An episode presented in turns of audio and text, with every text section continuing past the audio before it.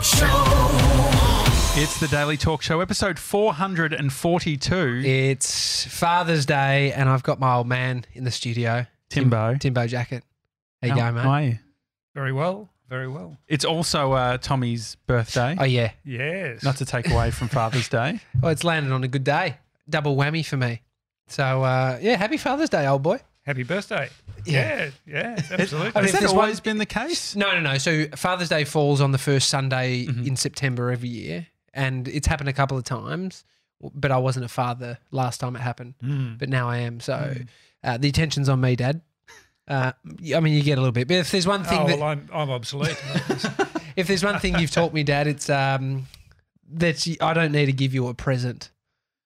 Over the, is this true? Is that? I mean, am I reading the play right? No, no. Look, I think after uh, you know, thirty odd years, I think uh, you realise that, that that's the case. Yeah, yeah that yeah. doesn't give a shit about presents. Yeah, no, really? No. Is it because of the reaction that you? What have you given your dad over the years?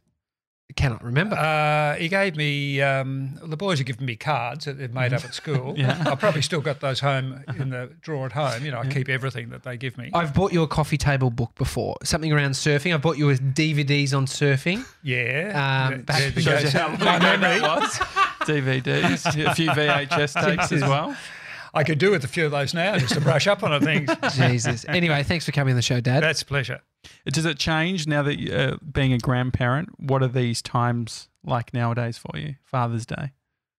Uh, probably the same as they were. No, look, really, Father's Day. Uh, well, look, I appreciate that now I've got boys who have actually become fathers, mm-hmm. and that's lovely to see. I think that's that's probably the most important thing, not so much about me or my um, reaction to Father's Day, but seeing the boys actually become fathers and, uh, and, and their role now is uh, – as uh, a parent, which yeah. is which is fantastic, as and of course enjoying their children, which is which is even you know just as good too. Yeah. One of my favourite things, um, and I remember as a kid asking you was, "Oh, um, tell me about the olden days." I mean, it wasn't even. That was just like if Bodhi said that to me now. Tell me about the olden days when I was growing up. Was Father's Day uh, around? Has that been the thing forever? Oh yeah, it yeah, has. Yeah. Oh, because Valentine's Day wasn't. When did, Valent- when did Valentine's Day come into existence, Mister ninety-seven? Because your your dad, your father, Roy, my grandpa, lived to one hundred. And I used to say this, I don't know if it's true, he was born on Valentine's Day. That's right. And so is Bodhi, my son, um, grandfather reincarnated, some say, some others don't. Um, but he, Valentine's Day wasn't his, was only invented within his lifetime. Mm. But Father's Day, not so, it was been around forever. Well, it was probably a marketing tool too. I mean, you know, mm. Father's Day, Valentine's Day. Father's Day was sort of more traditional, went back a lot longer, I mm. think. But then it became a, you know, a, the, the uh, retail people picked it up and thought, well, we'll run with this and, uh, you know, milk it for whatever we can get. And that's uh, it sort of became popular. So I mean, for people that don't like giving presents or receiving them, it's a good thing to rest on. Nah, it's bullshit marketing yeah, crap, you know. So, well, that's what I used to tell you. That's what I used to tell you. I'm not buying into that bull crap. Do you do anything for yeah. Valentine's Day? Do you do, you get I, do, you do anything? Yeah. Oh, God, no. God. No, no, Valentine's Day never entered our head, really, yeah. I don't think. It's, Are you a uh, romantic guy, do you think? Oh, look, yes. I mean, uh, forty years later, I've got to be done something right, I can guess, we, to be still there. So. Can we get Couch Mike happening? Yeah, because my mum's in the building oh, too. Yeah, this yeah. is, we need to get She's some clarification looking. on all of this. yeah. But how are you a romantic guy? What do you, what do you do? No, I'm not a romantic guy. Okay. No, no, I'm more of a sort of, you know, Get on, get get on with life, and uh, life's been pretty full on for us, really, yeah. over the years. We've had uh, businesses to run, we've had boys to bring up, we've had mm. uh, you know school fees to pay and mm. things like that. Not that it's not part of it, but I think it's sort of, and our philosophy mm. is a little bit different to mm. um, to perhaps a lot of people. I think uh, uh, you know you look at these shows today, and these people romantically um, carrying on, and then twelve months later they're divorced. Yeah. Or you talking about The Bachelor? yeah, I think he's talking about. I was thinking exactly that. Yeah. Yeah. Do you watch Married it? at First Sight? Do you watch The Bachelor? No, do you watch I don't. It? No. No. What was funny is I, I looked at this girl's Instagram last night. Married at First, uh, Married at First Sight contestant. Mm-hmm. It's, is it, it a contestant? Like, I know this is, it, it seems like a weird word, but she posted a photo of her in Bali, and she was with this girl, and she said, um, you know, one year on, me and my bestie gone through a divorce. She was talking about um, fucking Married at First Sight. Yeah, she's talking yeah. about another contestant, whatever you call them, on this show. And it's like, it's been a big year for us. No, mate, you're on a reality T V show. Yeah. You've got one hundred fifty thousand followers now. It's a bit yeah. different. But I guess all of those followers are following along on that f somewhat fake journey. Oh, they're buying into it. Mm. So anyway, it's all it's all made up. Mister ninety-seven, did you find out Valentine's Day? Uh, or Father's Day, was it? When no, no, no, it was Valentine's Day. Yeah, I wanted Valentine's Day to start with. Are you struggling over there? It was definitely started I mean, by the Hallmark company, I believe. That, I mean, that's mm. the excuse that everyone uses, yeah. selling more cards. And I think, yeah. what's the Google search tell you? Well, there's a bunch of, no, there's literally a bunch of them at like four hundred A D. Oh, okay. So, so I'm just, I mean, it was, I found, I found when Saint it first Valentine? happened in Scandinavia, which was nineteen sixty. This is you got a microphone Hallmark. in your hand. Saint Valentine. I think that's, he's the one. If you hold it just up to your Saint face. Saint Valentine. No, we heard it first one. time. And so it was that, and so was, did Saint Valentine, who is Saint Valentine? Well, I don't really know, but he mm. must have had something to do with love. Yeah, mm. you would think. But may, so maybe it was then applied later mm. as a thing yes. and, and classed as a day. And Rudolph Valentino. Yeah, what about he was, him? Wasn't he a film star that was really romantic and really? Rudolph Valentino? Sounds like a porn star. Or it sounded like Rudolph. It could have something to do with the Christmas stuff as well. Oh, yeah. I mean, Christmas has uh, – I never got the – like my uh, uh, Nana and Pa, Catholics, always went to church and all that sort of thing. Mm. Christmas – at your house, mm. would you guys put the um, you know, the you'd put the the ceramic things, like you'd have like Jesus and stuff? And you oh put yeah, it all no, we had yeah. that. Yeah, Joe was big into that. Nativity. Yeah, yeah, yeah, yeah. The nativity. Yeah, that, yeah. I married a Catholic. Yeah. the uh, after the Pope sort of uh, consented to me marrying her, then it was full on with all the Catholic stuff that she had in the house. She'd yeah. bring out and and so you were were you um saying you married a Catholic? Does that Is it fair to say that you're not, you don't really see yourself as someone that's Catholic, or? I'm not Catholic. No, no, no, no, not at all. We, um, you got married within three months of meeting Mum, which Mum told us a story. Mm-hmm. I'm, I'm sure it'd be a completely different story to what you'd say. But um, no, I want to bring it back to Dad, for you, to your dad, seeing it is his Father's Day. Okay. Um, your dad lived to a hundred, which is a fucking amazing innings, and. Growing up, what was – so your dad – because I've said a couple of times, uh, Grandpa, he was in the prisoner of war camp. Mm-hmm. He was captured in, in there for two years. Three and a half years. Three and, three and a half years and then came out. Like if he didn't survive that, I wouldn't be here, you wouldn't be here. Mm, mm. What was that like growing up with a dad that went to war? Well, in those days it was um, – thinking back as a kid, I think we were more interested in, oh, did you shoot anyone, or did you, oh, you know, yeah. what no, happened? First or, question, all this first sort of question yeah. I would have asked. Yeah. You killed yeah. a gun. Yeah. What yeah. gun did you have? So, I mean, uh, growing, it, it didn't really mean a lot. I mean, Australia was a was sort of growing then. It was uh, it was going through some, some good times that people had sort of finally got over the war. Things were starting to change. Mm. There was more money in the economy. People were doing different things, experimenting and doing different things with uh, all sorts of things, business and what have you. And um, so it didn't have a great deal of impact other than we were sort of fascinated by, you know, the war and all that sort of thing. Um, did you like? Did you ask him about like questions I'd want to know? Uh, what was it like in the prisoner of war camp? Oh yes, yes, like, yeah. Well, I knew a little bit about that because he told us, but they were. They were reluctant. People of his, uh, you know, um, era were reluctant really to make anything big about it. Mm. He never did. He, he, he, he. Look, he said, "I got on with life." Went in the prisoner war camp. He said, "I watched what I did. I didn't. Um, I didn't make trouble uh, because if you made trouble, then you you were likely to get, a, as he said, a bit of a beating." Uh, so he was a smart guy. He he was one of these guys who he told what he told me about the war was interesting. He said, "I." Were, is very methodical. He could add up a, a list of figures before you could even put it in your calculator. You know, he was that good. Didn't really pass down necessarily. No, it passed down. What, what happened to me? Well, yeah. I, you two, obviously, you've got some issues about that, but uh, but he could do that. But he, he used to, he was very methodical about the way in which he did things, and he said, I would work out. They, they had a toothbrush and that sort of thing. He'd work out how many times he could use that toothbrush before it would become obsolete. And so he'd he he used to use these sort of little games and things to play to sort of keep his mind active. Mm. And um, a very interesting thing about him, I I learnt from his ninetieth birthday that uh, that one of his friends who was in the camp with him said he my father was in charge of distribution of all the food. and they said he would never, ever take anything himself before he made sure all the other guys had got what they needed to eat. Mm. And because he, he was in charge of it, he'd go into the storeroom and get whatever he liked. Mm. But um, he was that sort of guy. He was that sort of, you know, um, just very thoughtful. Just uh, start, careful hitting this table. Oh, right, okay. Yeah. So they did talk about um, they used to go out. They must have done some sort of concerts because they used to go out to the villages and, and uh, maybe put on some sort of concert, and they had a drum. And he reckons that uh, the local dog used to disappear every so often, and they'd, they'd, they'd grab the dog, they'd kill it, stun it.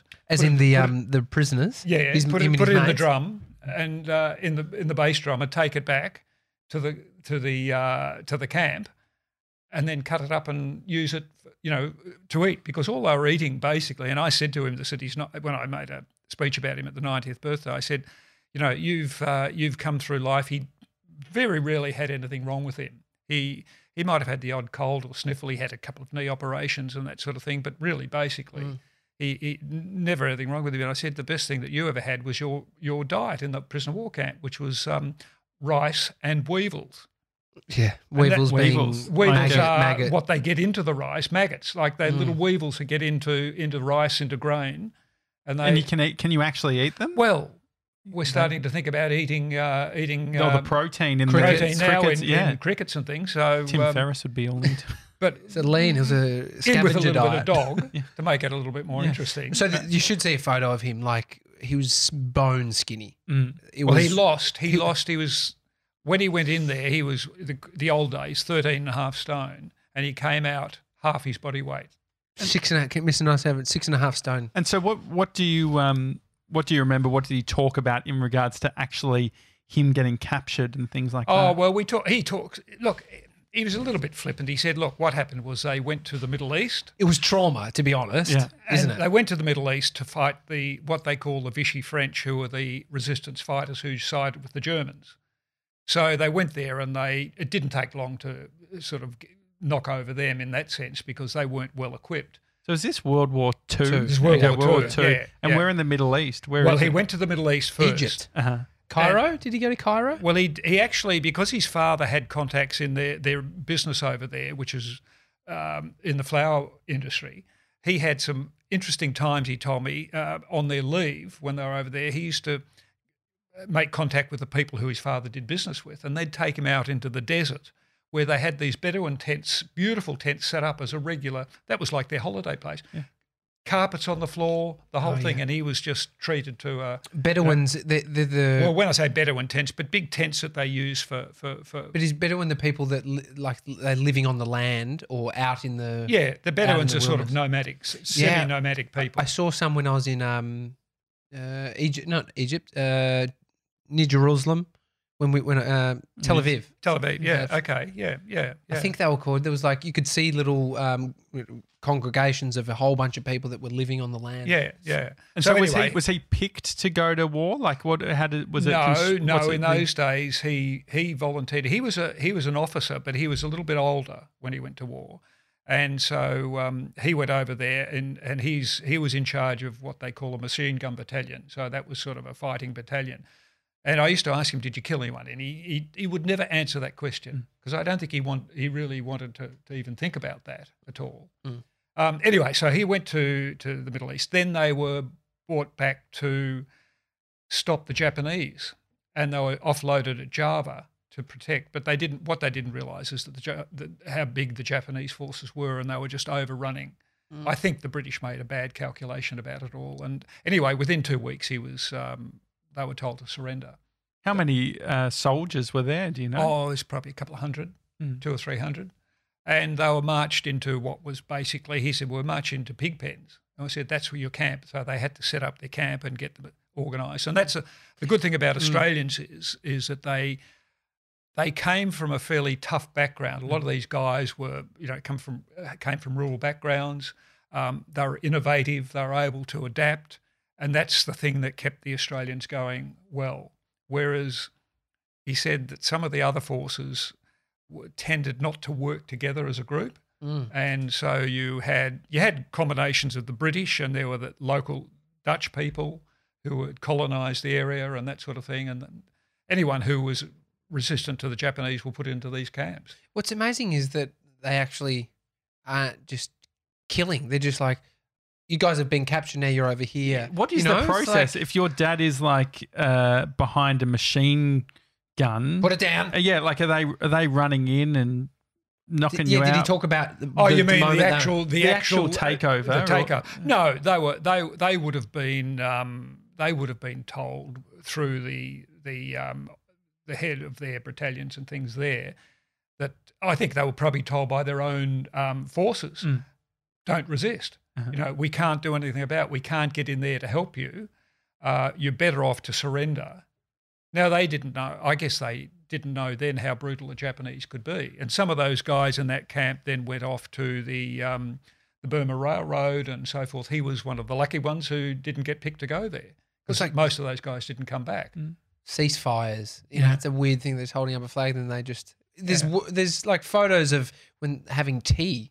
Like uh, enemies having tea together. What you, Mum I mean, wanted to say something. She's put her well, hand up. She's at school. Yes, Joanne, you may well, speak. Well, I just didn't want to leave this this important um, subject without saying what Roy said when he was um, herded into the pig pen. Oh, yes, yes, if she would remember this. Yes, yeah. He said, Lord, I am in your hands. Mm. So he was quite a uh, religious person in his own way, but he never he never put that on us. I mean, he mm. he, he. I remember him taking me to um, to a Sunday school. We lived in East Ivanhoe, and we had a fantastic life there. For, uh, we lived by the river, and it was a fantastic place to be. Before we moved to Mount Eliza, which was even better because it was very rural. And but anyway, he took me to Sunday school one day, and uh, at this church, and I just. Just couldn't couldn't uh, handle it. I mm. just it was just wasn't for me. He was a he was a Methodist, and the Methodists were fairly um, dour. You know, they were fairly sort of straightforward sort of people. They they they had their methods. Yeah, methods, that's yeah. So Methodist, my best that's days was, my best days of uh, Sunday school, and I, Tommy, I was uh, sorry, and I was there when I was seeing um, uh, Michael a while ago. We my Sunday school there. We would hop out at about um, when, after the first break and go down the street and spend the money that we should have put in the donation bowl on lollies. A few lollies. Hey, I can get behind that. Hey, you relate. Yeah. relate. So, you what know. was what was your grandfather? Because I think you're quite an affectionate person. I feel like he was of the era that, and I feel like you've even pushed beyond that. Like I've. I've met some people that's fathers, dads that are your age, similar at time, aren't as connected emotionally or, you know. Um, they weren't doing yoga. They weren't doing these things. Do you think, I mean, and I could imagine your father, like did you hug? Were you, were, no, you know, he, he, was a, he was reserved. He was always there, but he was reserved. Um, He's ready for a fight. Like do you think it was? No, he, a, he was, look, the war I don't believe affected him really like some men who have been affected uh, uh, mentally. A lot of men were, were just after the war they couldn't function. He mm. he was never like that, but he was always a stalwart. You could always rely on him. He was that sort of guy. And so regardless of the fact that whether he hugged you or not, I don't I don't believe that ever interfered with our relationship. Mm. But he was of, of that school. You've got to go back to, you know, he was that just back in the sort of early fifties and sixties when I grew up and um, they were different people. They he was were, born in were, nineteen oh eight or ten? nineteen oh nine. nineteen oh nine. And, nine, Far and out. died in two thousand nine. Yeah. Yeah, yeah. So by the time he got to there, you know, he was quite an older guy. He he had me quite late in life. He, in fact, in the war, just as a matter of interest, um, he married before he went to the war and his first wife left him in the war. When, when she, he was a prisoner. When he was a prisoner. And Ugh. this happened to... quite a few uh, soldiers, you know, their wife didn't know whether they were coming back, whether they were going to mm. die, and if these women were not that, you know, they married perhaps before he went to the mm. war, um, they hadn't built a a, a big relationship, mm. and all of a sudden they were going, they had to go to the war. And um, did families know what was going on? Like, did your dad's family know? Okay, uh, he's he's been taken, or oh yes, they would have known that. Yeah, they had that sort of communication. Mm. But they what they didn't know was how long would it be, How long would the war go? Would he survive? Would he die of, you know, a disease? Would he be shot? I mean, that's the thing. When you know, think about think about. We can get some little antibiotics for a toothache. Mm. You get a toothache there, turns into infection, dead. Yeah. Well, look at these guys. I mean, you know, horrific. They all had dysentery. Mm. What's they, that? Well, that's where you you, you, you bowel, can't control your bowels, and you just shitting you know, yourself. You yeah. Permanently diarrhea. Permanent diarrhea. Oh. You had um, beriberi, other other tropical diseases, ulcers that wouldn't heal. And they all, uh, they you know, they had to use. I remember that guy uh, Weary Dunlop, who is a very prominent. He was a surgeon, a very prominent figure in the war.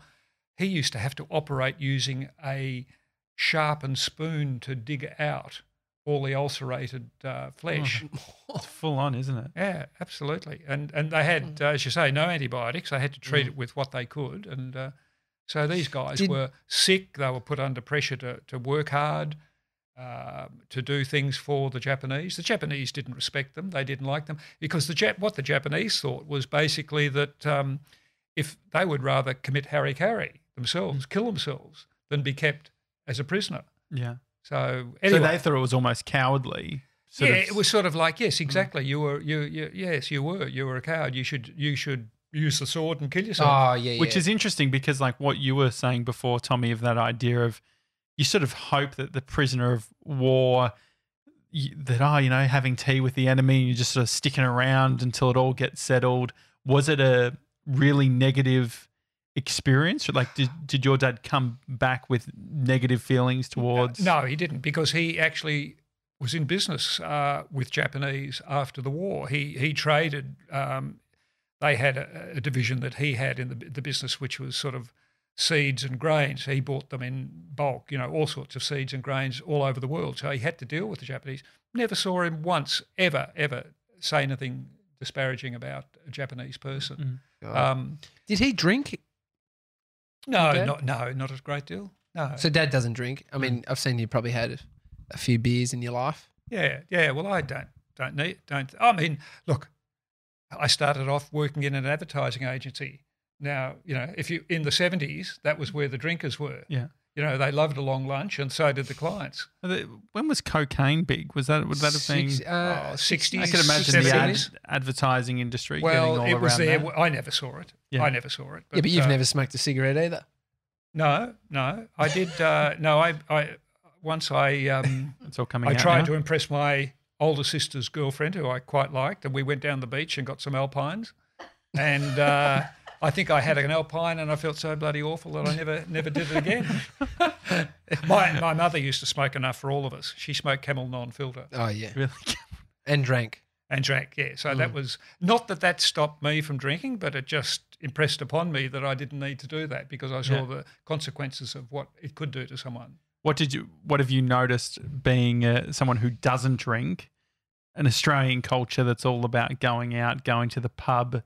Hand me a beer, son. Yeah. Uh, over the period of time, I guess what you've got to do as a younger person is to say, and look, I had my share of, of drinks and that sort of thing, but uh, I never got to a point where I, I was out of control, mm. um, and I always. You went to stop, and really at the point where, okay, so I, I gave it up because mm. probably um, once I got out of advertising and I was i- into landscaping and so forth. You know, what was that transition like? What what made you go from the advertising uh, to landscaping? Well, the advertising, st- the advertising was I used to sit in the meetings with the clients and look outside and think, what the fuck am I doing here? yeah. You know, it was just – and the products that we were, we were making so much a song and dance about. Okay, look, they were, they were genuine products. They were General Electric. We had Chesebrough-Pond's. Um, what is that? What is a cheese? Chesebrough-Pond's was a, a big American company that yeah. made uh, – sorry, uh, products for women like uh, makeup and uh, shampoo. And But there was a point there where I remember sitting in uh, – because we're account service, so yeah. we were looking after our clients. And, and so we'd sit in a boardroom with the with the creative guys and the media guys and so forth. And I remember the director said to me one day, we're looking at a product to make for men's shampoo. And it was, you couldn't believe it. It, it was a two-part thing, like a Jaffa. Uh-huh. There was a brown conditioner and there was an orange shampoo. And you'd shake the thing together and then you'd use it. So it was a shampoo conditioner. Great and idea. And, and he honest. said to me, and what do you use? Uh, to, to Tim, what do you use as your shampoo? And I said, um, oh, I just use soap. You know? And I think, then, I, soap. Think, I think then I knew that my days were numbered in advertising. So anyway, the transition for me was I um, spent, I don't know, five, six years. I went overseas, came back. They gave me six months leave of absence, which was really good. They didn't, they didn't want to lose because I said, I'm going to leave. And they said, no, look, take your leave, go overseas. So I went with one of the other guys in the agency. Were you like quite senior at that point, or no? But I was. I was in account service. I was being paid very well for the for mm-hmm. my age. What account services? So oh, like well, an account you, manager type. Yeah, of thing? you look. Mm. Yeah, account. If you want account exec, that sort yeah. of thing. I had account director above me, and then mm-hmm. and so you, you you're responsible for the planning of the whole um, client strategy, and that meant. You had to brief the creative people, you had to mm. brief the media people, you had to get the production done and all that sort of thing. So, so anyway. Because obviously in twenty nineteen, people are creating decks in on the computer and all that sort of thing, you know, PowerPoint oh, presentations. thirty-page slides. What are you doing? Are you just get, getting paper and drawing stuff oh, out? Oh, no, what no, is... no. Well, we had uh, – Tell no, us about the olden days. Typewriters. Well, they were typewriters, yeah. Yeah. Yeah, of course. Um, so we had, uh, you know, we we used the we used the technology of the day, really, which was, you know, felt that. pen.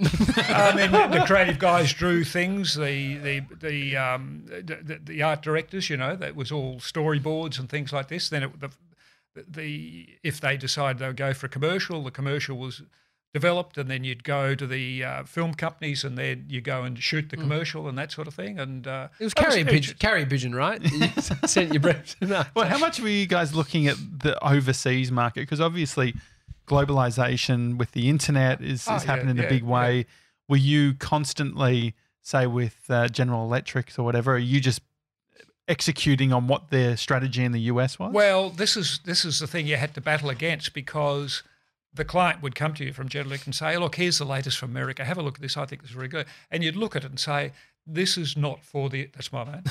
This is, this is not for the Australian market. This is not going to work for Australia mm. because we're a different market. We've got different idiosyncrasies. We've got different ways of doing things. So you had to then turn it round, and, and of course, you kept a bit of it.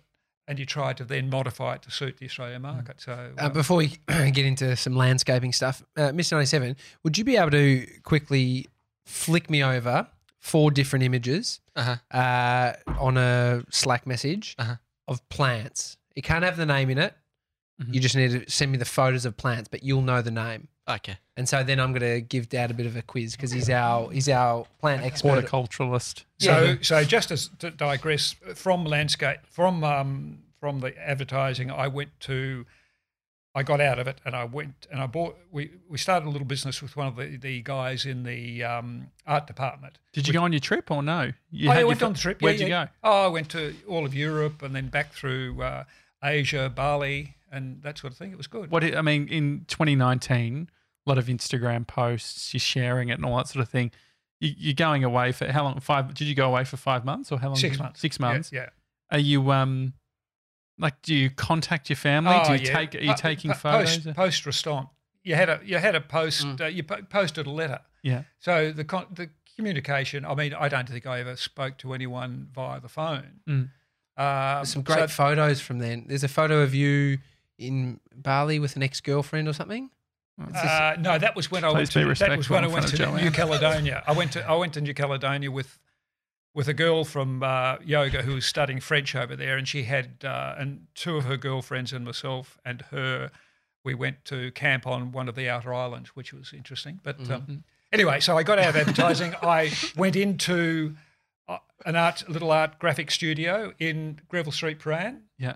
And we had a bric-a-brac shop there because the guy in the art studio was importing um,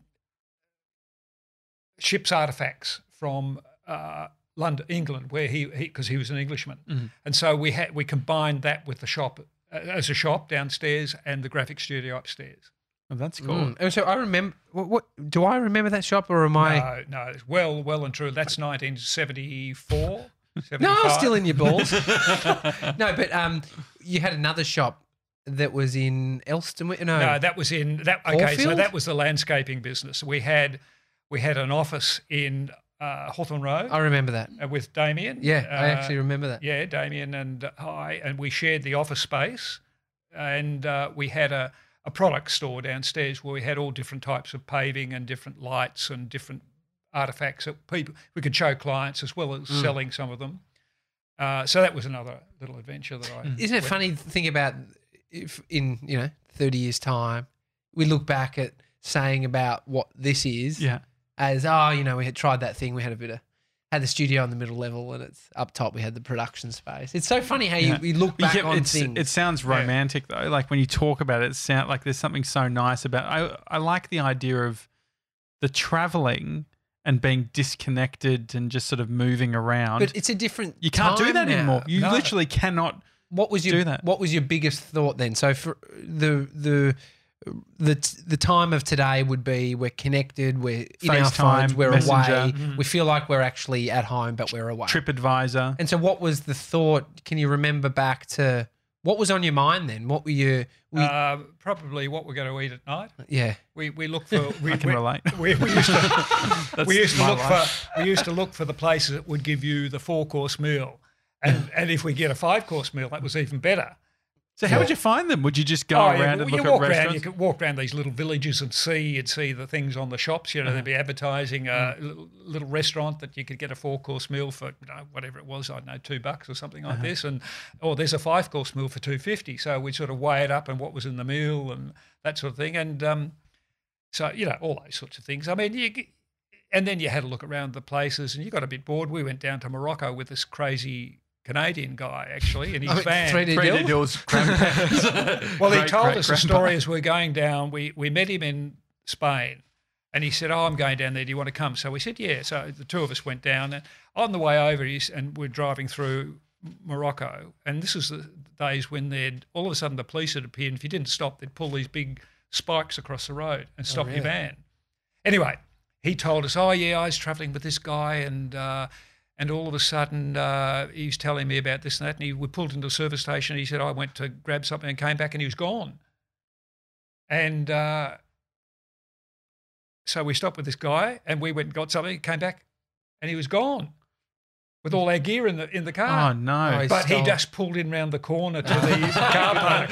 You're a great so, storyteller. Uh, that was a really... So, uh, you know, we thought, oh, shit, deja vu, it's going to happen to us. He was the guy. Was he, he was just trolling you. Go, yeah. yeah. So we travelled with him for a bit, and that was fun. And then we drove from Morocco back up through Spain, right up to Paris. And I can remember, um, I can remember pulling up outside the New Zealand embassy at night, and we're standing at the back of the van cleaning our teeth while all these sort of people were walking walking past, sort of Parisians and that sort of thing. So mm. it was pretty pretty bohemian type yeah. of well, existence. In terms of, uh, I, I think the, what you're articulating, Josh, is you go away now and it's also how I feel about the connectivity through mm. my phone. So it's like I, I'm absorbed by my thinking around this device and what else is happening.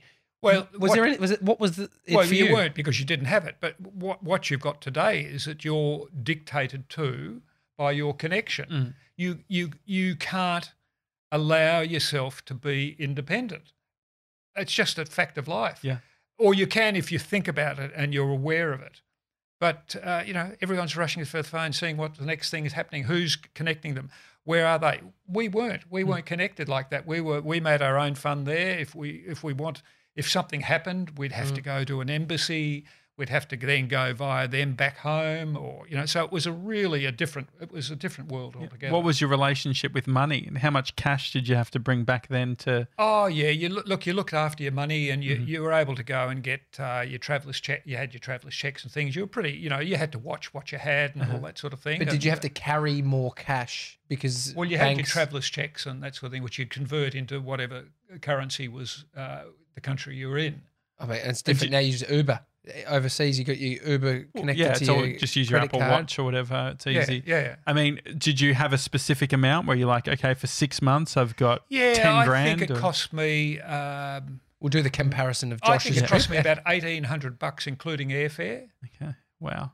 For, for, uh, for my whole trip for six months. It beats my fifty. So range. You can see that I wasn't a big spender, but uh, I mean that's Cappadocia yeah, for you. I, I mean flights. I mean that's insane. So, uh, what year was this? nineteen seventy-four? nineteen seventy-four. So it's like mm. you're on like a Qantas flight or something. Yeah, everyone's yeah. smoking in the plane, I'm yeah. guessing. Well, yes, but in those days the actual exchange of air was better than today because they were exchanging the air.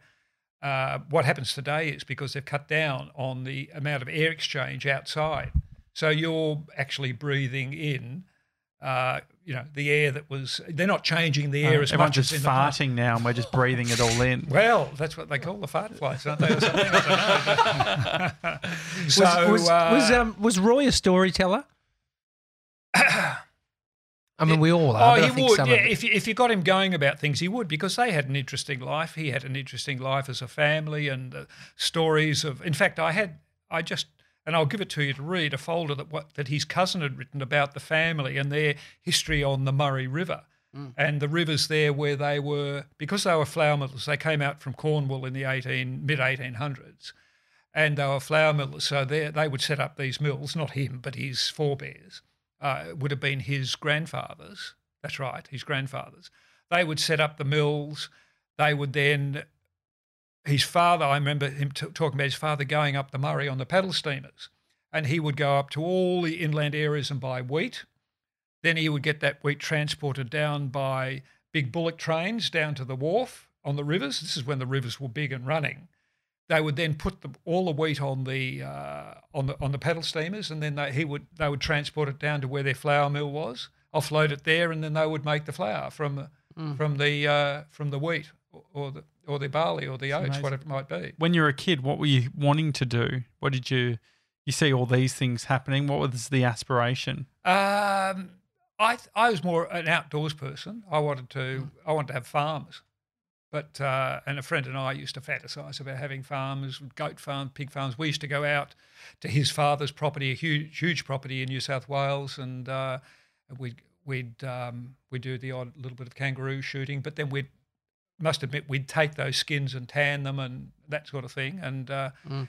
uh, but look, in the end, um, and, and because I grew up where I did, say Mount Eliza, which was the people who know it today, you wouldn't recognise it. When I was there, it was one store, uh, two petrol pumps, and I think a chemist, and that's all there was. Mm-hmm. And now it was just bushland. Now it's so you were near the beach and you were near the bush, and so it was great. And, and you were sort of three quarters of an hour from the city. And and so the the plants, the love of plants, when did that become uh, a thing? I think it probably came through my mother, who was a who was a a, a gardener, mm-hmm. and she loved gardens, and she uh, she loved. We used to we moved up and down one street in Mount Eliza about five times. He, she bought bought properties and that sort of thing. I think my fa father got a bit frustrated, but she made money out of them, so that was all right. Yeah. But she used to love gardening, mm. and so we had the first property we had down there was about an acre, and it had the most amazing um, setup. It had an old loft on it. It was a house that was the walls were three hundred mil thick. It was an old farmhouse, but it was right in the middle of Mount Eliza. And it was a beautiful property. What are those walls made out of? Oh, they would have been masonry walls, brick mm. and, you know, render and that sort of thing, yeah. What yeah. was the industry in Mount Eliza? Like what was the, you know, well, it was a it was, Mount Eliza then was basically a um, an area for people who would have worked on the peninsula and lived there. It was quite an affluent area, and it was for holiday people who had holiday houses down there. Mm. You know, you had – it was a, amazing. There was – the multimillionaires, and there was the sort of, you know, the, the, I guess people who didn't have a lot of money. Mm, but, but mainly but now it was, there's only people with yeah, mm, but it was, it was it was quite a well-to-do sort of area. So um, and so you you saw your mum with the plants. What was she into? Did she love the roses? You, I feel like you're a native uh, guy. You yeah, like yeah. Look, I'm more um, I'm not so much a floral type mm. person, and uh, and uh, outside of your personality, obviously. Well, that's right. I mean, I was a friend of mine who's a landscape architect. We're Uh, swapping texts last night, and he said he sent me a photo, uh, photograph of uh, his uh, magnolia, oh, just which he's very proud of yeah. with the flowers. Are we speaking in code right now? and he and he Did you send he your said, magnolia back. No, no, this, no, no. But he and I said and I sent back a text saying, oh, I, I don't think it's very. There's not many flowers on that. we are. And uh, and uh, what was the other text? I've got it there anyway. And in the end, he said, um, I said, you know, uh, something about it. And he said, oh, I like to frock up. So I said, well, you know, you go for it if that's what you like. All right, I've got a few plants that I just want to hit you with. So I've started the very first one you sent through. Can yeah, I just des describe what it sort of looks like? Yeah, great. yeah, yeah. Uh, so it's like a very, it's a hipster indoor plant. Yeah, I think uh, it's darker an easy green, and it sort of flaps down a little bit. I mean, yeah. I mean, what is it? You're gonna show it looks the like photo? a teardrop. Oh, yeah, Josh is just trying, butchering, butchering yeah, the visuals of it. But what's that, mate?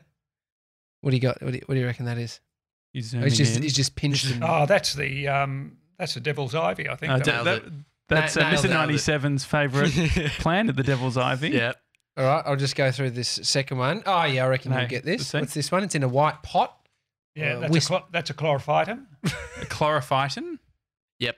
Yep, yep. Yeah, or spider plant. Yeah. yeah, remember Dad will say the proper name yeah, or he'll give I've us got, I've yeah. got it in brackets just in case. Oh, not always, I but I mean. Yeah. All right, what's this one? Uh, it's that's very similar a, to the devil's ivy. Uh, uh, Oh, we might have got Oh, it. it's the poinsettia family, but um, it's oh god. Don't need no prompt me. Prompt me. Start first letter with first letter of, of the actual plant name, or yes, flamingo. Sorry, you just, flamingo. Oh, that's like the nickname. No, no, the actual. Okay, anthurium. Anthurium. Anthurium. Right, we got him. Um, I we, can't remember. We got him. I reckon he'll yeah. get this. This is safe. Number four. What, what's this? That is uh, Dracaena. Yep. Oh, and can we do one more? Final one. Here we go. Really enjoyed oh, describing that's a little, um begins with P. Um, oh, it's, all these indoor plants. Give me something decent. Is there something? Um, Peperoma or something, is that? No, it's not a peperoma, is it? Uh, yeah, no, that's, it's a Pilea peperoma.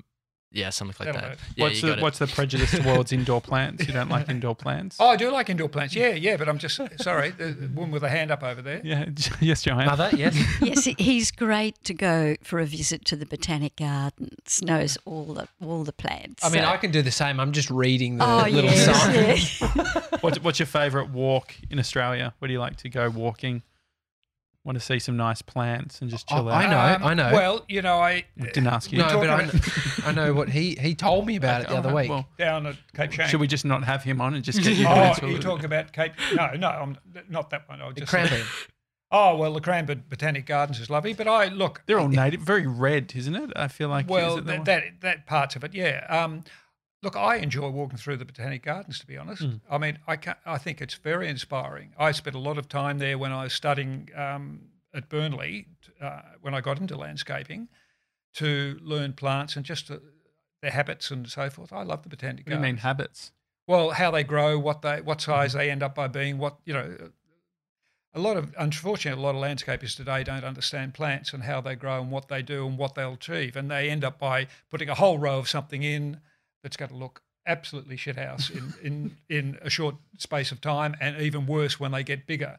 So they don't understand it. So you've got to understand what plants will do and how they grow and how you can use them in a garden and so forth. So mm. so in terms of favourite walks, I don't mm. – look, I don't have favourite – I love Tasmania. Yeah, Tassie's beautiful. Yeah, mm. there's parts of Tassie that we've been to. Mm. Uh, um, great. Fav, favourite kid. Favourite who? Favourite kid.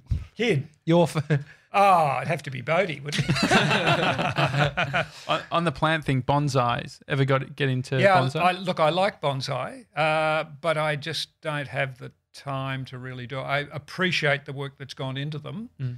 uh, and I really like looking at them. Uh, and I like, I love the way Japanese uh, um, work with with their plant material and and their architecture and so forth. Mm. But I do like them, yes, mm. I do. I do appreciate them, yes. Did at one of your businesses you have um, bonsais at?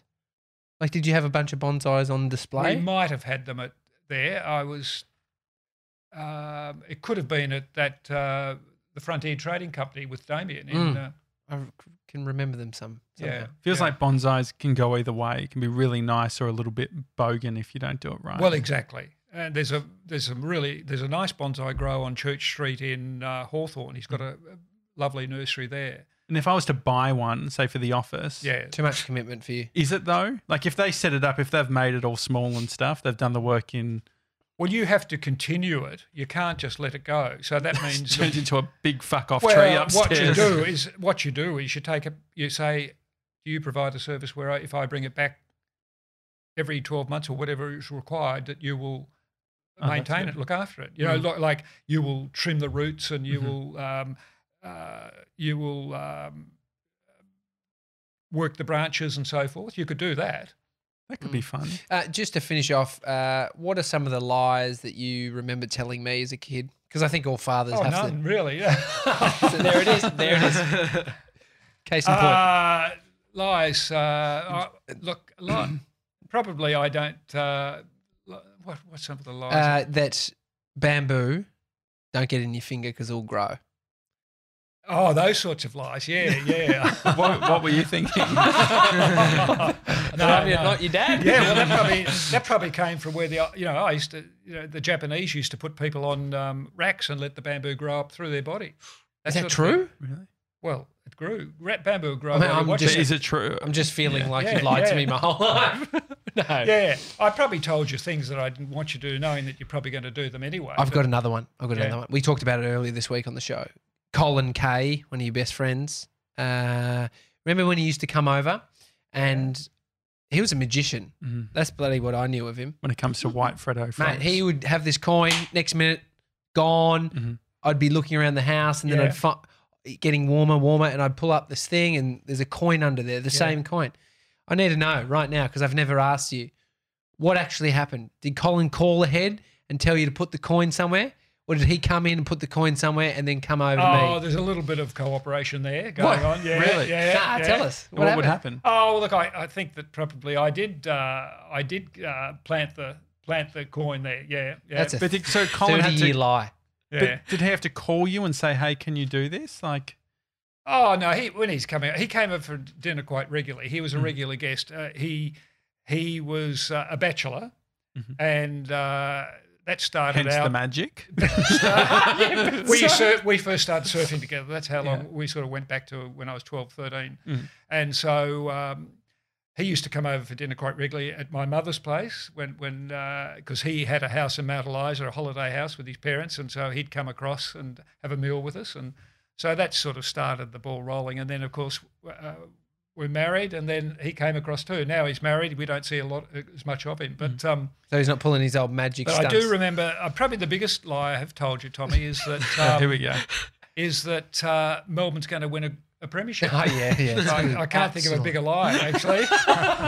But the whole pam family bloody vying for Melbourne. No, but so he did call ahead and that get you to hide the coin. That's serious. He did? No, he did. I reckon Colin was, he was on, as soon as he walked in, he would hide Ah, uh, yeah, he, he would. That, and the other lie that, well, his biggest lie. That was the routine, mm. you know, yeah. magic tricks for the and boys. And his biggest lie was that uh, he'd say, blood, that dog's farted again. we need Robbie? a dog around Robbie? here, don't we? yeah, Robbie. You'd always blame Robbie. uh, what's your favourite thing about being a dad? Uh, I think the favourite thing is just... Um, Well, enjoying the time together with you guys, mm. it was just fantastic, mm. and uh, just watching you grow up and and just seeing you achieve things, like little mm. things like your sense of balance and um, being able to do things and just growing. So uh, being a dad is is all about the uh, relationship you have with your, with your children, mm. for sure. Mm. Yeah, and and of course my beautiful wife. Oh, yeah. So, yeah I mean, uh, that, thank you. yeah. But just the family thing, I think it's. Um, That, that's very important. You know, mm. that's uh, really is uh, um, a thing that sort of gives you a great deal of stimulation. Mm. Mm. When you see Tommy and Bodhi together, what does it make you think? Oh, I think that's great. Well, what you see is perhaps I like to think that some of the things that are imparted upon Tommy is imparted upon he and the way in which he he mm. uh, relates to Bodhi. So I think that's all. Uh, that's all good, really. Yeah, yeah. Um, when you become a dad, do you feel that your friend, you know, you're talking about the changing in friendships? Was that a big part of becoming a parent? Is the relationships around you? Uh, well, of course, you've, you're more focused on your family, mm. uh, so you do find that uh, that uh, the time that you've got with your friends changes, and that sort of thing happens. But that's a natural thing if if it's done correctly, that, or you know, the right way, people accept it, and you. Otherwise, if they don't, well. They don't, you know. Yeah. But your, your priorities are different when you've got children. Did yeah. you think you wanted to be a dad? No, I didn't actually. I didn't really uh, it didn't really enter my head. I must admit, though, what I did think was, um, and this came from the fact that my parents split up when my father was seventy, and uh, but they never divorced. My father always looked after my mother. My mother moved to Melbourne uh, from Mount Eliza. My father stayed in Mount Eliza. He had a relationship eventually with another woman that lasted thirty years. Um, but um, I never really thought about wanting to be a father. I never sort of thought that. But that naturally came when we married. And uh, but I did think, the thing I did think was, I only want one, one shot at this. Mm-hmm. You know, and I guess I looked at that with my father, possibly the fact that his wife left in the war, he had marriage to my mother that, um, although lasted quite a while, but ended. Um, I thought, well, you know, it's only want one shot at it, and that's that's how you make it your best shot. Mm. It's all good. I can hear you r stroking the microphone over there. Yeah, that sounds... Just had to, you know, a lot of housekeeping with my parents today. It feels like we could chat for ages. I know. We ha we'll have to get you back on, Dad. We've, yeah. got, we've, we've got to go to a uh, Father's Day thing right now. That's right. Yeah. Thanks Father for coming on. Happy Father's Day. Thank you very much. Uh, yep. It's The Daily Talk Show. Hi at the daily talk show dot com. Is the email address if you like plants. Maybe send us through a, a photo of a plant. Keep the game ne going. Next time Timbo's on, maybe we could do a weekly segment, yeah. Get Timbo to look at a, a plant. If you've got a garden and you don't have an, any idea what this plant, specific plant is, mm. a lot of people move into a house and go, what is that thing? Oh, definitely. This guy knows. I think I think that would be, I could imagine a, a regular segment. Every weekend banter, get you up on FaceTime, what's happening in the plant market, what's a good deal. Chris and Mari's plant farm, yeah. Were you a fan or no? No. No. It's all, all, high, all high. And I'm all, not a Don Burke. Oh, uh, really? Yeah. Well, I mean, that's a popular one now, isn't it? And I'm not a Vasili.